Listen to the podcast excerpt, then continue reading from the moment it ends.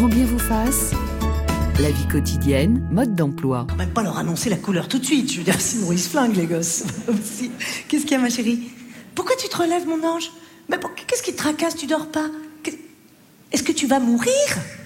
Ah Oui, bien sûr, on va tous crever, chérie, c'est le principe. Enfin, je... je vois pas pourquoi tu y échapperais, mademoiselle. Oh, l'autre ah ben, on va tous y passer, bien sûr, oui, papa, maman, euh, ta petite sœur, le chien. Allez, dodo. Quoi?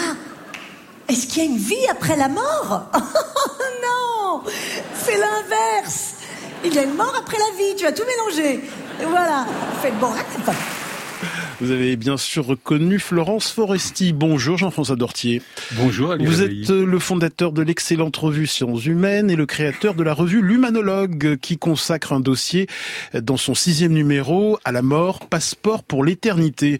Bonjour Alex Vizorek. Bonjour Comédien, humoriste, chroniqueur dans la matinale de France Inter, coproducteur de Par Jupiter du lundi au vendredi à 17h. On pourra vous applaudir le 23 juin prochain à Lyon et partout en France à partir d'octobre avec votre spectacle Largement consacré à la mort.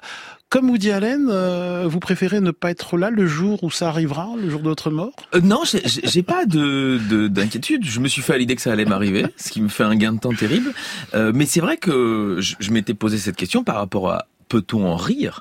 Et, et, je m'étais dit quelle est la thématique la plus aberrante pour écrire un spectacle comique? Et j'en suis arrivé à la conclusion que la mort l'était. Mais par exemple, j'ai pas voulu le mettre dans le titre parce que le, mais vous, vous, non plus, vous avez appelé ça finitude. voilà. Et, donc j'ai appelé ça ad vitam parce que ça veut dire à la vie. Et en même temps, tout le monde sait ce qui suit. Euh, et, et, et, effectivement, j'ai voulu une affiche très bleu ciel, très solaire parce que les gens ont un petit peu peur quand ils sortent de mon spectacle. Ils sont absolument rassurés. Ils ont beaucoup ri normalement. Dans un sondage IFOP de 2018, 42% des sondés déclaraient penser souvent à la mort contre 47% euh, qui répondaient de la même façon en 1979. Vous vous y pensez tous les jours. Euh, euh, non, vraiment non. Euh, ce qui m'angoisse, c'est la souffrance, la, la mort. Bah, j'y pense parce que maintenant on m'en parle, vu que c'est devenu. Avant, j'avais un spectacle sur l'art, donc les gens m'envoyaient des photos d'eux au musée. Et là, euh, qu'est-ce qu'on vous envoie bah, ils, me, racontent, ils me racontent leur rapport, justement, en disant, euh, je suis venu voir votre spectacle alors qu'il y a trois semaines j'étais à des funérailles. Euh, du coup, s'il m'a fait penser à ça, ils, me racontent leur rapport à la vie, et à la mort, ce qui est assez touchant en fait. Mais on y pense dans les actes les plus anodins de la vie quotidienne. Quand on traverse la rue au feu, on regarde à droite et à gauche. Hein. Ah, vous êtes Heideggerien. Voilà, exactement. Mais oui, c'est le fameux Dasein. Nous savons que nous existons contrairement à la chaise sur laquelle je suis assis, mm. et nous savons que nous allons un jour euh, nous en aller pour très longtemps. Dès qu'on a la conscience, Heidegger dit qu'on a la conscience du fait que ça peut se terminer. Mm. Et c'est pour ça qu'on regarde à gauche et à droite quand on traverse la rue, parce qu'on sait que si on va tout droit en fermant les yeux, il y a une bonne chance que ça se termine. Et ça l'oppose à Épicure. et donc j'essaye de comparer les deux points de vue, parce que Épicure, il dit on s'en fiche complètement. On reviendra sur Épicure tout à l'heure. Ce n'est pas un hasard si ce spectacle consacré à la mort survient alors que vous avez récemment fêté votre 40e anniversaire en septembre dernier. Peut-être qu'il y a un moment où on se dit, parce que l'espérance de vie moyenne elle est à peu près de 80, peut-être je me sens plus proche du coup euh, de la de la finitude. Jean-François Dortier, chaque changement de décennie constitue une étape symbolique, comme le rappelle si bien euh, Edgar Morin dans votre revue, euh, qui a fêté ses 100 ans récemment. il raconte d'ailleurs dans votre revue qu'il n'a pas pu s'empêcher, on le comprend, de ressentir cette angoisse de la mort qui se rapproche à grands pas.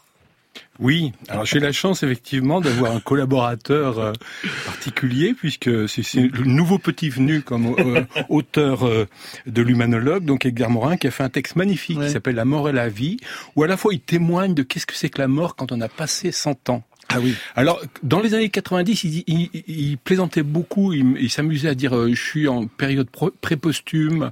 bon, donc il jouait de ça encore qu'il est très angoissé par la mort. Puis là, c'est un texte assez serein où il dit, je sais pas maintenant, évidemment, au-delà de 100 ans, chaque soir, je ne sais pas en me couchant si je vais me réveiller. Et chaque journée qui commence, je ne sais pas si le jour va se terminer. Donc, mais il en parle pas comme une angoisse, c'est plutôt une sorte d'étonnement d'être encore là. Il dit, je suis encore là. D'ailleurs, il en profite, il est toujours très vivant. Je cite Edgar Morin, euh, la mort se rapprochait, non pas face à moi, mais cachée derrière mon dos, invisible, mais toujours présente et plus voisine. Oui, c'est une belle, très, très, mm. très belle formule, et donc qui, euh, qui engage en fait sur un texte aussi qui, qui, qui est philosophique sur le, le, le, sur le lien entre la vie et la mort. Il n'y a pas de mort sans vie, il n'y a pas de vie euh, sans mort. Euh, donc euh, philosophique et biologique à la fois, et qui cherche à réfléchir euh, comment euh, ben, l'être humain aussi est en confronté comme tout être vivant à cette finitude, comme vous voulez le dire, et qu'il en ait conscience, comme il vient d'être dit, eh bien doit affronter cela. Et donc toutes les sociétés ont cherché à inventer des stratagèmes plus ou moins rusés, plus ou moins crédibles, et les individus peut-être aussi, pour essayer De voir ce qu'il y aurait au-delà et d'avoir leur petit euh, leur petit bout d'éternité. Bonjour Thibaut de Saint-Maurice. Bonjour Ali. Chroniqueur le vendredi dans cette émission, professeur de philosophie, auteur des deux tomes de philosophie en série chez Ellipse. Euh, l'une des plus célèbres phrases de la philosophie, c'est philosopher, c'est apprendre à mourir. Euh, de Platon à Cicéron en passant par Montaigne, c'est l'un des grands tubes de la philosophie. Que veut dire exactement cette phrase? Alors, elle, elle, veut dire qu'il va se passer quelque chose d'assez important dès lors qu'on va commencer euh, euh, à, à, philosopher. La première chose qu'elle veut dire, c'est que euh, philosopher, c'est pas une activité anodine, c'est pas euh, une, une, simplement un passe-temps, un loisir, etc. Euh, ça engage euh, toute la vie et c'est une question de vie ou de mort. C'est-à-dire que ça dit d'abord, en fait, l'importance euh, de l'engagement. Ensuite, plus précisément, apprendre à mourir, c'est lointainement mm. apprendre à se préparer à la mort au sens à ne plus en avoir peur. On citait Épicure tout à l'heure, qui est euh, un de ceux qui a le plus travaillé sur cette, cette perspective de ne plus avoir peur et surtout de faire en sorte que cette peur de la mort à venir ne nous pompe pas toute notre vie présente. Et puis il y a une troisième signification un peu plus précise qui est apprendre à mourir, c'est aussi apprendre à se détacher euh, d'un certain nombre de, de, de plaisirs, d'un certain nombre d'engagements, d'un certain, en tout cas chez Platon par exemple, d'apprendre à se détacher de la manière dont le corps et la sensibilité euh, nous relient mmh. au monde et nous empêchent de penser, de contempler les idées comme le, le, le pensait Platon. Thibaut, euh, on pourrait également se dire que mourir, c'est apprendre à philosopher. oui, alors on, on disait peu de temps. que il y a, vous citiez ce proverbe là où la, la, la mort n'est pas, je sais pas quoi prévu au calendrier. Ou, voilà, moi il y a une formule proverbe britannique. Voilà, il y a une formule de Sartre que j'aime bien qui dit que en fait on, on meurt toujours par dessus le marché. C'est-à-dire que en fait on ne s'y attend jamais. En fait, on n'est jamais contemporain de sa propre mort. Que donc en fait ça nous concerne assez peu. Donc euh, je, je, suis plutôt preneur de la première version de la formule, apprendre, apprendre à mourir. Jean-François Dortier. Oui, un petit correctif néanmoins sur Platon face à la mort. Non, tous les philosophes ne pensent pas que philosopher c'est apprendre à mmh. mourir. Certains pensaient, Platon fait partie et Socrate également, que eux allaient aller au paradis et au paradis des philosophes. On a toujours tendance à attribuer aux philosophes une sorte de lucidité, de sérénité face à la mort. C'était pas du tout le cas de Socrate qui lui était persuadé que après sa mort, son, son âme allait quitter son corps, allait quitter sa femme Xantippe qui était une insupportable mégère euh, son corps qui était pas très très beau, tous, tous ses ennemis, et c'est pour ça qu'il est allé assez sereinement aussi, à il a bu la ciguë, parce qu'il était persuadé d'aller rejoindre les grands esprits philosophiques au royaume des idées. Alex Vizoric. Non, non, je, ah oui, d'accord. Je, trouvais ça intéressant. Eh ben, tiens, je vous bah, bah, c'est ramène à Pascal qui lui aussi était assez persuadé en se disant au, pire il y a une bonne surprise, quoi. Tiens, je vous propose d'écouter ce bon vieux euh, euh, Vladimir Jankelevitch. Vladimir Jankelevitch, la mort est-elle une fin qui se prépare? Non, elle ne se prépare pas parce que euh, c'est une erreur de croire. Enfin, sur, sur le calendrier, euh, il faut distinguer le calendrier et puis la vérité du présent. Sur le calendrier, plus vous vieillissez, même vous qui êtes si jeune, et plus, on se on se rapproche naturellement. C'est pas comme quand vous prenez le train pour Rouen, au fur et à mesure que le train avance, vous vous rapprochez de Rouen sur le calendrier. Mais pour vous, intérieur à vous-même, eh bien, vous êtes dans un présent perpétuel, vous êtes dans l'éternité. Vous êtes dans l'éternité et vous ne vous rapprochez pas de la mort, à aucun moment. Et c'est pourquoi celui qui, au dernier moment, qui meurt, meurt subitement. Toute mort est une mort subite. Même la mort d'un vieillard de 95 ans est une mort subite. Parce qu'il faut toujours un dernier accident pour qu'il meure, n'est-ce pas? Il pourrait mourir le lendemain. Il pourrait mourir l'année prochaine. Il n'est jamais absurde qu'un profond vieillard vive une année de plus. Jean Kelevich dans Radioscopie sur France Inter en 1969. Réflexion Thibaut de Saint-Maurice Oui, c'est très beau et c'est un peu contre-intuitif cette affaire de quand on est euh, en fait euh, en temps intérieur pour soi, etc. On est au, une sorte de perpétuel présent et la mort n'est pas là. C'est un peu contre-intuitif parce qu'au contraire, on pourrait dire que au au présent, au quotidien de nos vies, on est dans une inquiétude permanente, etc. Mais peut-être que, voilà, on peut penser les choses d'un peu différemment, parce que précisément, en fait, on peut mourir à tout moment. C'est-à-dire que bien sûr que si on vieillit, on s'en rapproche, mais moi je peux quitter ce studio euh, malheureusement et me faire renverser par un bus ou une voiture. Bon, donc ça peut arriver à tout moment. Précisément parce que ça peut arriver à tout moment, il y a, y a, y a aussi euh, une déréalisation, euh, une virtualisation de ce qui peut arriver à tout moment. Ça peut aussi donc très bien ne pas arriver euh, à, à ce moment là Et donc, il y a aussi, j'entends dans ce que dit Yann Kelevich, le souci que dès lors, on peut pas agir et penser à la mort en même temps. Comme on dit parfois, on peut pas, je sais pas, sourire et respirer en même temps, etc. C'est le genre de compatibilité. On peut pas agir et penser à la mort. C'est-à-dire que le temps de l'action, le temps de, qui est un temps du, qui est le présent précisément, nous sauve en un sens de cette inquiétude de la mort. Jean-François Dortier, Là encore, euh, c'est toujours discutable ce qu'il dit. même, même Jean Kelevitch, euh, le propre de l'humain, c'est de se projeter dans le temps quand même. Et donc, euh, alors il y a le moment de la mort, là il parle du, de l'instant de la mort, puis il y a le coup d'après. Qu'est-ce qui va se passer après? Et ça, beaucoup de gens le préparent, ou certains refusent de le préparer, et c'est quand même un enjeu existentiel. Qu'est-ce que je vais devenir après? Moi j'ai mené une enquête auprès des gens, des gens qui sont non-croyants. La plupart des gens qui m'entourent sont des gens non-croyants, comme aujourd'hui une majorité d'ailleurs de Français, et même d'Américains. Euh, vous leur demandez, et après, qu'est-ce que tu vas devenir? Ben, je serai mort. Oui, mais ton corps. Et là, vous apercevez que personne n'est indifférent à ça. Alors certains veulent être incinérés, certains veulent être euh, enterrés. Quand on veut être enterré, c'est pas n'importe où. C'est comme Brassens dans un petit jardin paradisiaque sous, euh, euh, sous, l'ombre des pins ou au bord de la mer. Ou si on veut que les cendres soient, euh, soient dispersées, c'est dans un endroit très précis, comme si on se projetait quand même au-delà. Et donc moi, ce qui m'a intéressé dans, dans l'humanologue, c'est d'explorer justement ces formes d'après qu'on se réinvente certains veulent écrire des œuvres, certains veulent bon gagner leur petit bout d'éternité, et c'est jamais totalement indifférent.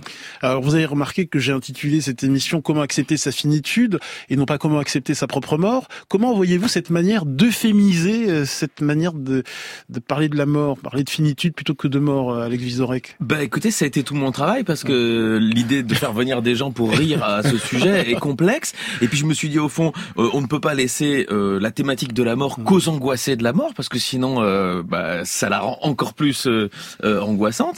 Euh, en revanche, il fallait botter en touche, il fallait ramener à des à des choses plus concrètes. La petite mort est une bénédiction pour moi parce que ça me permet de Pas parler de cul pendant 15 minutes sous couvert de l'excuse de la mort et en même temps c'est assez rigolo d'avoir appelé ça comme ça parce que bah que- qu'il y ait une petite fin en soi dans un orgasme c'est assez joli. Donc effectivement, il fallait tourner systématiquement autour de ce mot et de ce concept.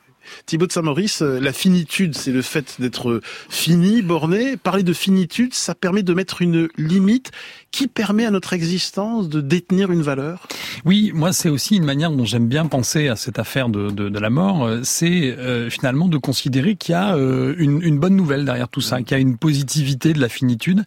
La bonne nouvelle, c'est que euh, en fait, euh, s'il y a une fin qui se profile, et effectivement à long terme, c'est la la même pour tout le monde, euh, eh bien c'est qu'il y a des choses qui restent, c'est qu'il y a des choses à faire, pardon, euh, dans ce temps qui reste, dans ce temps qui nous est imparti.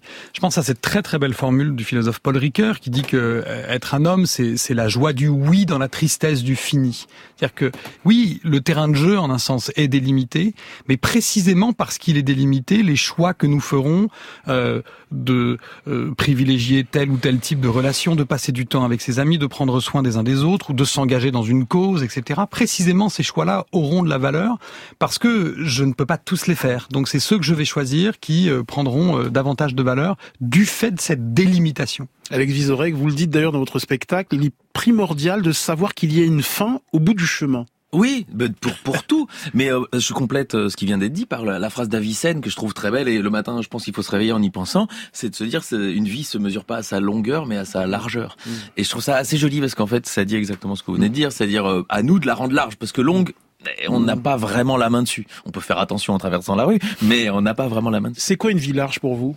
Ah bah alors ça je crois que chacun y répond comme il veut. Mais euh, moi j'aime non mais moi moi les gens ils me reprochent de beaucoup travailler mais moi euh, être sur scène faire rire les gens c'est- j'estime que c'est un truc euh, qui me rend heureux et j'ai l'impression d'être utile dans ce que je fais. Donc moi c'est là ma largeur mais s'il y a des gens qui ont envie de faire le tour du monde et, ou de réfléchir euh, sur un caillou, c'est leur largeur à eux. Question de Marie-Laure Zonshine de Femme Actuelle. Oui, si on prend la question à l'envers, je dirais pour ceux qui auraient du mal à accepter leur finitude, finalement, quelle est l'alternative? Est-ce que c'est vivre centenaire à Piopi, vous savez, dans le sud de l'Italie, ce petit village qui compte un nombre incroyable de centenaires qui se nourrissent de ricotta et de concombre? Euh, Ou alors c'est compter sur Google, Elon Musk, pour nous transformer euh, euh, en humains augmentés? Jean-François Dortier. Oui, alors euh, une façon évidemment de, de lutter contre la perspective de la mort, c'est de se croire immortel ou, ou essayer de réinventer son immortalité. Alors euh, maintenant, il y a plusieurs, euh, il y a plusieurs techniques pour cela. Alors euh, évidemment, Elon Musk et les, et les posthumanistes inventent des technologies, imaginent des technologies. Souvent, c'est de la science-fiction parce que peu de biologistes y croient vraiment. Si vous les prolongez au maximum, alors on sait quand même il y a quelques recettes. Hein. Un, restriction alimentaire. Chez les souris, c'est 30% de vie en plus. Deux, on vient de découvrir que la, excusez-moi, la transplantation fécale a aussi un effet prodigieux sur le prolongement de la vie. Donc là, vous gagnez 30%, 50%, vous, arrivez faites à rêver. Alors évidemment, Ça fait rêver Alex Vizorek qui va se... alors après, donc, on va se consoler avec des choses plus simples. Ben, soyez comme Edgar Morin, soyez actifs, soyez créatifs, commencez à avoir une vie active. Surtout pas la retraite à 60 ans. Non, non, non, non, à 100 ans et au-delà, bien sûr. Ça pose tout le problème de l'équilibre parce que c'est très angoissant. On peut faire très attention, mais quand même vous pouvez mourir demain. Alors pourquoi s'être privé d'un bon steak frites mayonnaise aujourd'hui? Et c'est ça, tout l'équilibre est difficile à trouver.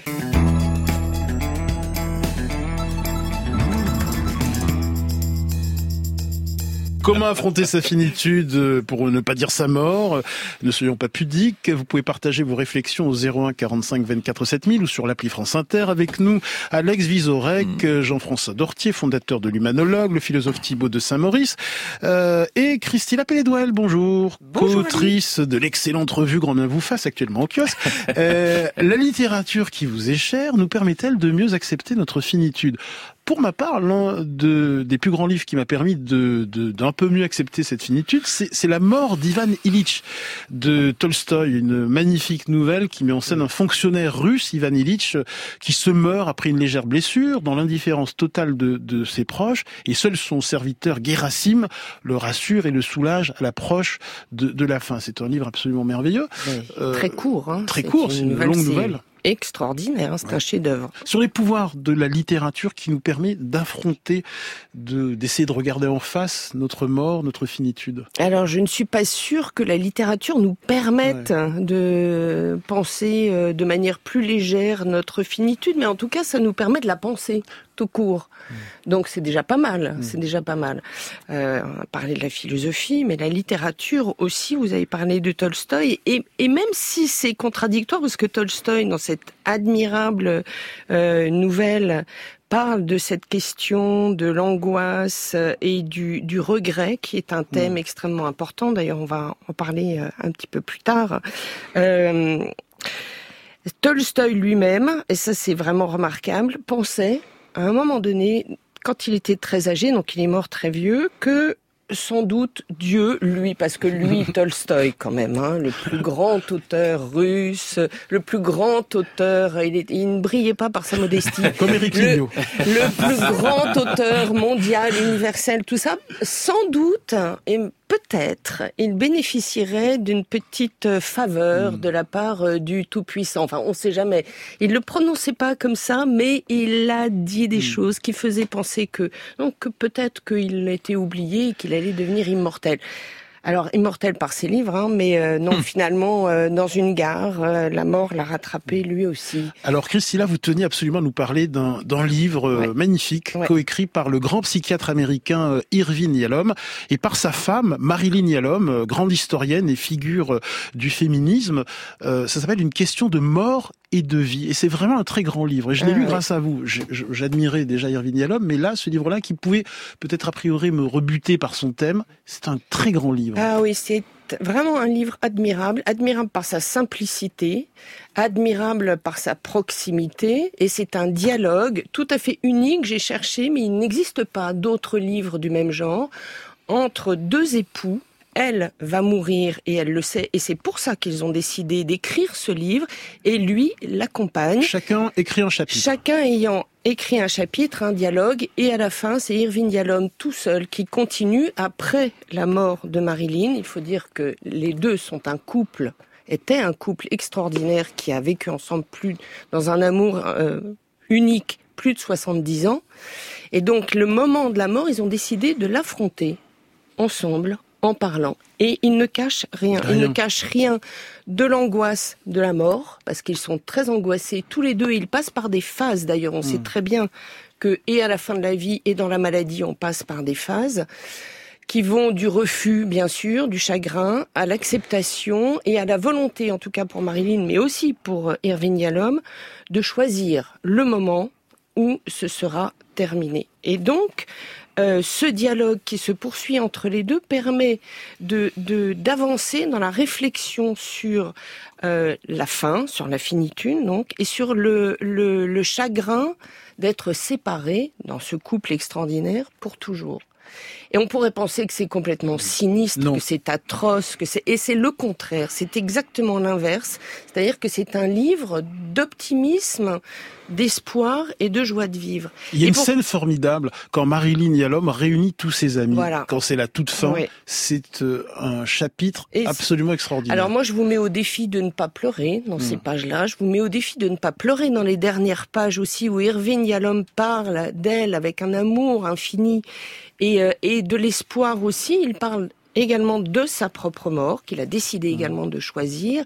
Et c'est vraiment remarquable. Alors, ce que dit Irving Yalom, qui est extrêmement important, et elle le dit aussi, Marilyn, lui qui a accompagné des mourants tout au long de sa vie de psychiatre et de psychothérapeute existentiel, dit que ce qu'il sait aujourd'hui de manière certaine, c'est que l'angoisse de la mort est d'autant plus insurmontable et insupportable que l'on n'a pas vécu ou que l'on n'a pas fait ce hmm. que l'on aurait voulu faire. C'est-à-dire que le regret est peut-être la chose la pire et la plus atroce. Donc en fait, la conclusion de ce livre, et Erwin Yalom, il a 92 ans aujourd'hui, c'est un homme extraordinaire, la conclusion, c'est que pour reculer cette peur de la mort, ou en tout cas pour ne pas l'affronter au dernier moment, eh bien, il faut vivre. Et il faut vivre pleinement, sans inquiétude, et il faut faire ce que ce qu'on a envie de faire. C'est-à-dire qu'il faut donner du sens à son existence. Une vie large, comme le disait tout à l'heure euh, Alex Vizorek. Lisez, lisez. Oui, euh, oui, vous êtes très modeste. Euh, en tout cas, lisez vraiment une question de mort et de vie d'Irvine et de Marilyn Yalom. C'est publié chez Albin Michel. Alors, Alex Vizorek, l'art possède une grande place dans votre vie, hein, pour mieux peut-être voir la, la, mort en face. Vous citez de nombreuses œuvres dans votre spectacle. Euh, Bruegel, par exemple, Le Triomphe de la mort. Dans ce tableau extraordinaire, Bruegel répertorie une cinquantaine de façons de mourir euh, empoisonnement, incendie, exécution, combat, euh, homicide. À titre personnel, aucune de ces façons de mourir ne me convient. Euh, lui, il avait répertorié les, les, quelques 50 qui étaient connus à son époque. Sans doute, aujourd'hui, on pourrait en, ajouter d'autres. Mais, mais ce que je dis, c'est que vraiment, la mort parce que ça angoisse, c'est avec l'amour les deux choses qui ont le plus inspiré et les écrivains mm. et les artistes picturaux. C'est impossible de quand j'ai tapé art mort, je veux dire que j'ai trouvé tellement de tableaux. Alors j'ai essayé d'en choisir quelques-uns qui moi me plaisaient ou qui me permettaient de rebondir. Mais il y, a un tableau qui vous inspire et qui vous scandalise peut-être un peu, c'est la mort de Sardanapale de Delacroix euh, exposé au Louvre. Et eh oui, Kamel Ménour dit que c'est le plus beau tableau du Louvre. Et, euh, et en fait, c'est le galeriste. Il hein. raison. Oui, oui, pardon, c'est le galeriste contemporain, euh, qui est un Delacroix, qui est effectivement magnifique dans les détails. Et l'histoire, c'est Sardanapale, qui est un roi qui sait qu'il va mourir et que parce que il va se faire capturer, va se faire tuer par ses ennemis qui sont autour de sa ville, et il décide d'anticiper et de réunir tout ce qui lui a donné du plaisir et de donc brûler tout ce qui lui a donné du plaisir pour qu'on ne vienne pas le lui enlever et que et qu'il parte avant. Et je trouve que le rapport à la postérité est quand même très très violent. C'est-à-dire que euh, il veut partir avec tout et, donc ça questionne. Euh, notre tableau euh, vous a impressionné, c'est le triptyque de Miro, hmm. l'espoir du condamné à mort euh, exposé à la fondation Miro à Barcelone. Moi, je l'ai vu au Grand Palais quand ils ont fait la rétrospective. C'est-à-dire que quand vous êtes devant un Miro, bon, hmm. on n'est jamais dans sa tête. C'est donc on le regarde, on prend l'émotion, il y a des des points euh, de ce triptyque fait vraiment est énorme. Et après, j'ai été voir le titre de l'œuvre qui s'appelait l'espoir, l'espérance du condamné à mort. Je me suis remis à ma position initiale pour essayer vraiment de comprendre. Je n'ai pas tout compris, mais je me suis dit que si c'était ça, son image de la mort, ma foi, ça va. Euh, Jean-François Dortier, on le voit, les œuvres d'art euh, survivent à leur créateur. C'est une pensée réconfortante, mais pour le commun des mortels également, rien ne se terminera tout à fait le jour de notre mort. Quelque chose nous survivra. Oui, c'est ce que j'ai voulu explorer justement dans l'humanologue, c'est euh, cette idée que la mort, c'est pas une fin totale, même pour ceux qui ne croient pas à un au-delà au paradis, l'enfer, au purgatoire, à la renaissance, à la résurrection. Euh, bon, il y a plein de, il y a plein de formes qui ont été inventées. Mais pour ceux qui sont non croyants, est-ce que pour autant on est quitte de l'après? Ben, Pas tout à fait. Alors je le disais tout à l'heure, il y a des gens d'abord qui euh, anticipent sur ce que deviendra leur mm. corps. Il va bien falloir le corps, il va rester là. Mm. Et donc qu'est-ce qui va devenir ce corps? Et c'est quand même curieux qu'on se mm. projette au-delà. Bon. Alors il y a d'autres façons de se projeter. Ceux qui disent oui, mais je meurs, mais je veux laisser une œuvre une œuvre immortelle. Alors évidemment, on appelle justement les immortels ceux qui euh, sont à l'académie, qui seraient censés euh, prolonger leur vie au-delà, par-delà les siècles en laissant une grande œuvre. Alors certains cherchent maintenant aujourd'hui à faire des petits bouts d'immortalité mmh. en racontant leur vie, en essayant de... Justement, rédiger ses mémoires, écrire son journal intime, c'est une manière de conjurer euh, la mort, d'accepter sa propre finitude? Alors c'est oui bien sûr c'est une façon de le faire. Donc alors le, cas emblématique c'est les mémoires d'outre-tombe de de, de, Chateaubriand, qui euh, a pas voulu d'ailleurs que de son vivant son œuvre soit publiée. Lui pourtant qui avait évidemment le souhait à tout prix. Alors il était devenu immortel, mais ça lui suffisait pas le fait d'être entré à l'Académie française. Il voulait laisser une œuvre impérissable. Alors c'est un des plus beaux textes de la littérature française. Ça reste encore aujourd'hui quelque chose d'éblouissant. Euh, C'était aussi un menteur magnifique. Il a raconté plein de bobards à l'intérieur. Ça sert à ça aussi, hein. la mémoire et les journaux intimes. Et puis il y a des gens aujourd'hui qui se font euh, qui, qui, écrivent leur mémoire ou qui laissent quelque chose. Et s'ils peuvent pas le faire, ils n'ont pas le talent d'écrivain, ils peuvent toujours faire appel à, à, quelqu'un mm. euh, pour euh, pour le seconder. Christine Appelé sur les vertus du journal intime, de la rédaction de ces mémoires? Oui, et puis ça permet de laisser une trace éventuellement pour pour ses héritiers, même si on n'est pas publié. Mais juste un mot à propos de Chateaubriand. Il a les mémoires d'outre-tombe sont un texte extraordinaire, mais il a laissé un tout petit texte à la toute fin de sa vie, euh, qui est la vie de Rancé, et dans lequel il revient en fait, il revient à une forme beaucoup plus euh, sobre de la littérature, et on dirait que c'est véritablement son ultime, euh, son ultime œuvre et son testament, la vie de Rancé, qui n'a rien à voir avec les mémoires d'outre-tombe foisonnantes, euh, extraordinaires. Là, on revient à quelque chose de un trait de, de fusain. Thibaut de Saint-Maurice, euh, spécialisé séries télé, euh, une grande œuvre sérielle nous a familiarisé avec notre propre fin. C'est la série euh, américaine Six Feet Under, créée par Alan Ball. cette série qui raconte la vie des Fisher, qui dirigent une entreprise de pompes funèbres. Oui, alors comment dire, si vous êtes un peu angoissé, ne la regardez pas, parce que chaque épisode, alors accrochez-vous un petit peu au début, parce que effectivement chaque épisode commence euh, par la mort de, de, une mort ordinaire, on va dire. Parfois absurde. Parfois absurde, comme celui qui se, remonte dans sa voiture, euh, fait tomber son journal, se baisse pour le ramasser, ah. mais a oublié de mettre le frein à main de sa voiture ah, et se fait écraser par sa propre voiture. Bref. Euh, et... C'est ballot. Ça fait sourire avec Il y a un truc qui s'appelle les Darwin Awards. chaque année répertorie les morts les plus bêtes. Et si on termine là-dedans, c'est l'inverse de Chateaubriand. On laisse, on laisse une mort en œuvre. Mais effectivement, cette série, alors euh, effectivement, il y a cette répétition de, de morts. Et puis on est en fait à la maison d'une, à l'intérieur d'une maison funèbre et d'une famille qui vit euh, au sens strict de la mort des autres, mmh. puisque c'est, c'est leur travail. Et c'est une série qui va euh, développer donc euh, la, la, la, vie de la famille qu'elle met en scène euh, à travers cette présence donc permanente, régulière. ce sont des gens qui sont entourés de morts, entourés de familles en deuil et qui, par ailleurs, voilà, se posent des questions sur leur propre vie, etc. Tout ça peut paraître très très grave et en même temps donne aussi une certaine forme de légèreté. Je pense au personnage de Claire, qui est la petite fille, la, la petite sœur, la petite dernière de la famille qui est un petit peu perdue au départ, c'est une ado, etc., mais qui va avoir du coup euh, une, une lucidité, euh, euh, une, une envie de, de goûter des relations qui soient vraies, intenses, authentiques, assez différentes de, des, des camarades de son âge, et ça donne une série au, au final qui est extrêmement plaisante à regarder. Jean-François Dortier pour revenir euh, simplement aux gens, qui laissent une œuvre, je cite le cas aussi d'un cas assez extraordinaire, parce que tout le monde n'est pas Chateaubriand, ne peut pas laisser une grande œuvre. Euh, il y a des gens qui ont laissé, comme euh, Joachim Martin, c'est un menuisier du 19e siècle, ah qui a écrit sa vie sous les, sur des lames de bois, hmm. de parquet, qui était sous un château, dans un château. Alors, et c'est un historien qui, par hasard, en allant visiter un château dans le, je crois que c'est vers Gap, a découvert, enfin la famille avait découvert avant qu'en soulevant le plancher, il y avait sur des lamelles de bois la vie de Joachim Martin, un anonyme, où il disait justement dans une langue très crue tout ce qu'il pensait de sa famille, de... ça, beaucoup de mal de ses voisins, de sa femme, ça. Bon. Et euh, donc il y a des comme ça des façons de transmettre euh, très originales.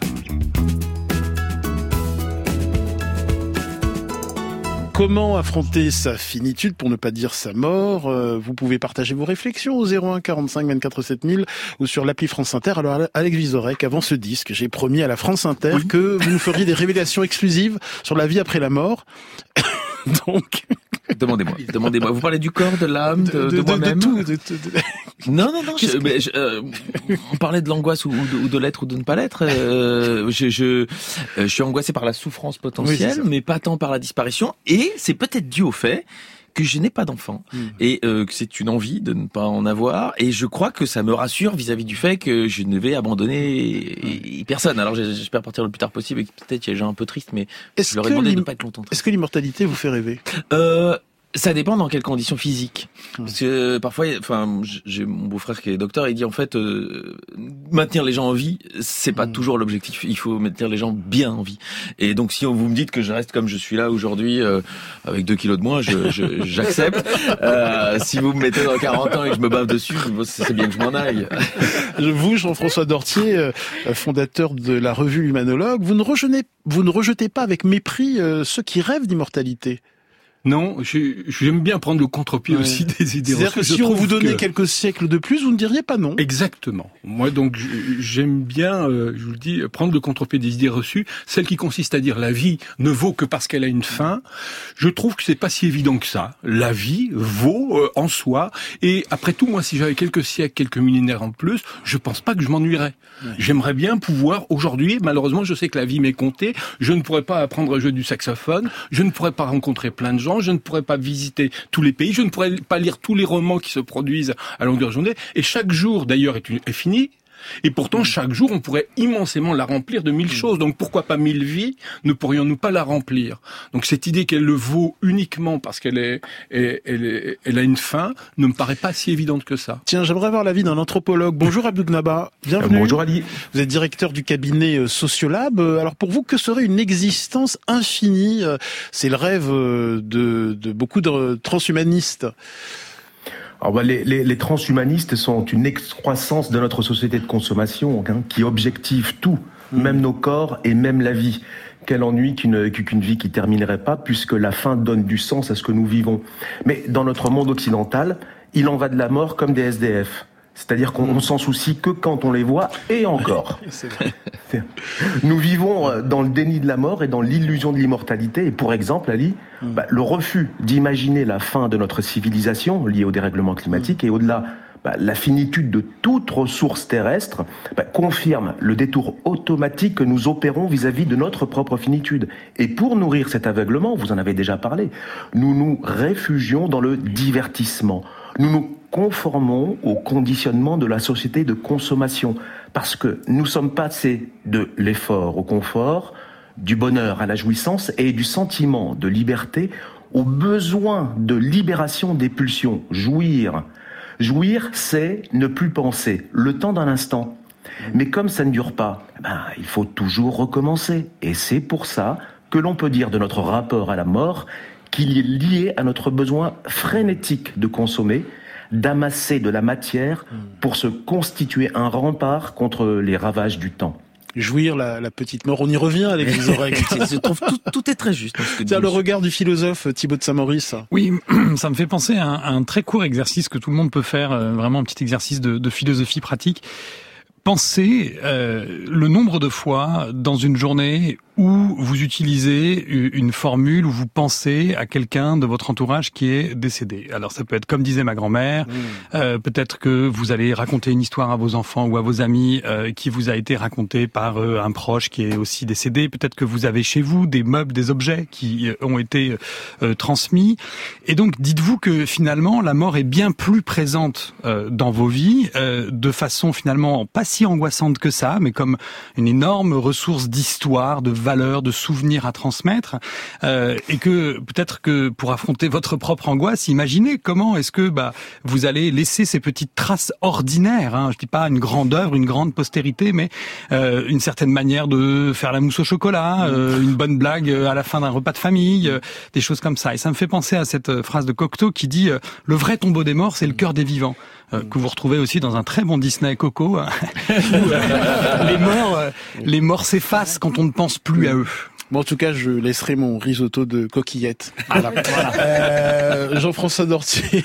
Oui, très belle idée justement. Euh, Je soutiens l'idée qu'il faudrait. Alors effectivement, on n'est jamais tout à fait mort parce que de la même façon que chacun pense euh, régulièrement, moi, régulièrement, mes parents sont morts il y a 30 ans, il n'y a pas une journée sans que, ne serait-ce que d'un instant, un flash, ils sont là, ils sont présents. Donc euh, vraisemblablement, ce sera la même chose pour mes enfants. Alors effectivement, par contre, ça dure qu'une génération. Et je trouve dommage ensuite parce qu'une fois que la génération suivante a disparu, la mémoire s'efface totalement. Et il serait dommage de pas laisser des petits bouts de souvenirs sous forme que j'ai imaginé ça d'un coffret. Et j'ai invité d'ailleurs des, des lecteurs à venir sur le blog de l'humanologue pour raconter eux comment ils pourraient préparer d'une certaine façon avec quelques photos, quelques objets, une petite biographie en dix dates, dix lieux, dix personnes qu'on a aimées. Et ça permet de faire revivre quelque, so- un, un petit peu. Christine Pellet-Douel, vous dodeliniez. je, je dodelinais, non pas d'en- d'ennui du tout, mais je dodelinais de, de scepticisme un peu par rapport à ce que vous avez dit, parce que je pense que c'est un peu plus quand même qu'une génération ou deux. Ça va un peu au-delà. Le- la mémoire. Alors, dans les, parmi la mémoire des gens qui ont connu directement les personnes, bien sûr, mais il y a les récits. Les récits sont extrêmement importants. Et les récits, c'est la transmission. La transmission, elle se fait sur un plus longtemps. Oui, bien sûr. D'ailleurs, les gènes se transmettent plus longtemps, la Ah oui. personnalité aussi. Mais regardez les photos de famille. Souvent, au bout de deux générations, on ne sait plus qui est cette personne, qui est cette personne. En général, on a oublié. Question de Marie-Laure Sunshine, de Femme Actuelle. Oui, accepter sa finitude, est-ce qu'on peut déjà commencer par le faire par étapes? C'est-à-dire, on vit tous des finitudes. Euh, le départ des enfants, la fin d'une activité professionnelle, euh, ces chapitres qu'on va refermer, qui ont été bien nourris, sans regret, vous le disiez, Christilla, tout à l'heure. Est-ce que c'est déjà un bon moyen de se projeter à l'inexorable fin Jean-François Dortier, ça tombe sur vous. Oui, c'est vrai. Sans doute. Quand on est enfant, on fait plein de premières fois. Le premier baiser, la première fois qu'on monte les escaliers, la première fois. Et plus, plus on vieillit, on sait que c'est, ça, c'est, le temps m'est compté. Et c'est peut-être la dernière fois que je fais telle, telle chose. Donc je sais que je n'apprendrai pas une langue étrangère. J'aimerais apprendre le chinois. Je ne le ferai pas. C'est très Donc français. il faut renoncer. c'est vrai. Alex Vizorek. C'est vrai. Euh, ben non, les premiers troubles de l'érection. Je vous rappelle la, la finitude, bien Ah oui, évidemment. vous avez choses. 40 ans il y a pas Ah, longtemps, bah, ouais, écoutez, donc. Ah, c'est c'est pour la moitié de l'humanité, excusez-moi, l'autre moitié ne connaît pas ce problème. Euh, tiens, terminons euh, avec euh, ce conseil de, de Jean Rochefort. C'était sur France Culture en 2012. Plus on vieillit, moins c'est inquiétant. J'ai passé ma vie d'homme mûr à penser à autre chose qu'à la mort 5 à 6 minutes par jour. Le reste du temps, je ne pensais qu'à la mort. Et quand elle approche, on commence à s'en foutre. Donc je rassure tous les jeunes, vivez tranquillement. C'est moins angoissant à 81 ans qu'à 40 ou 50. C'est utile, je fais un acte utile, là.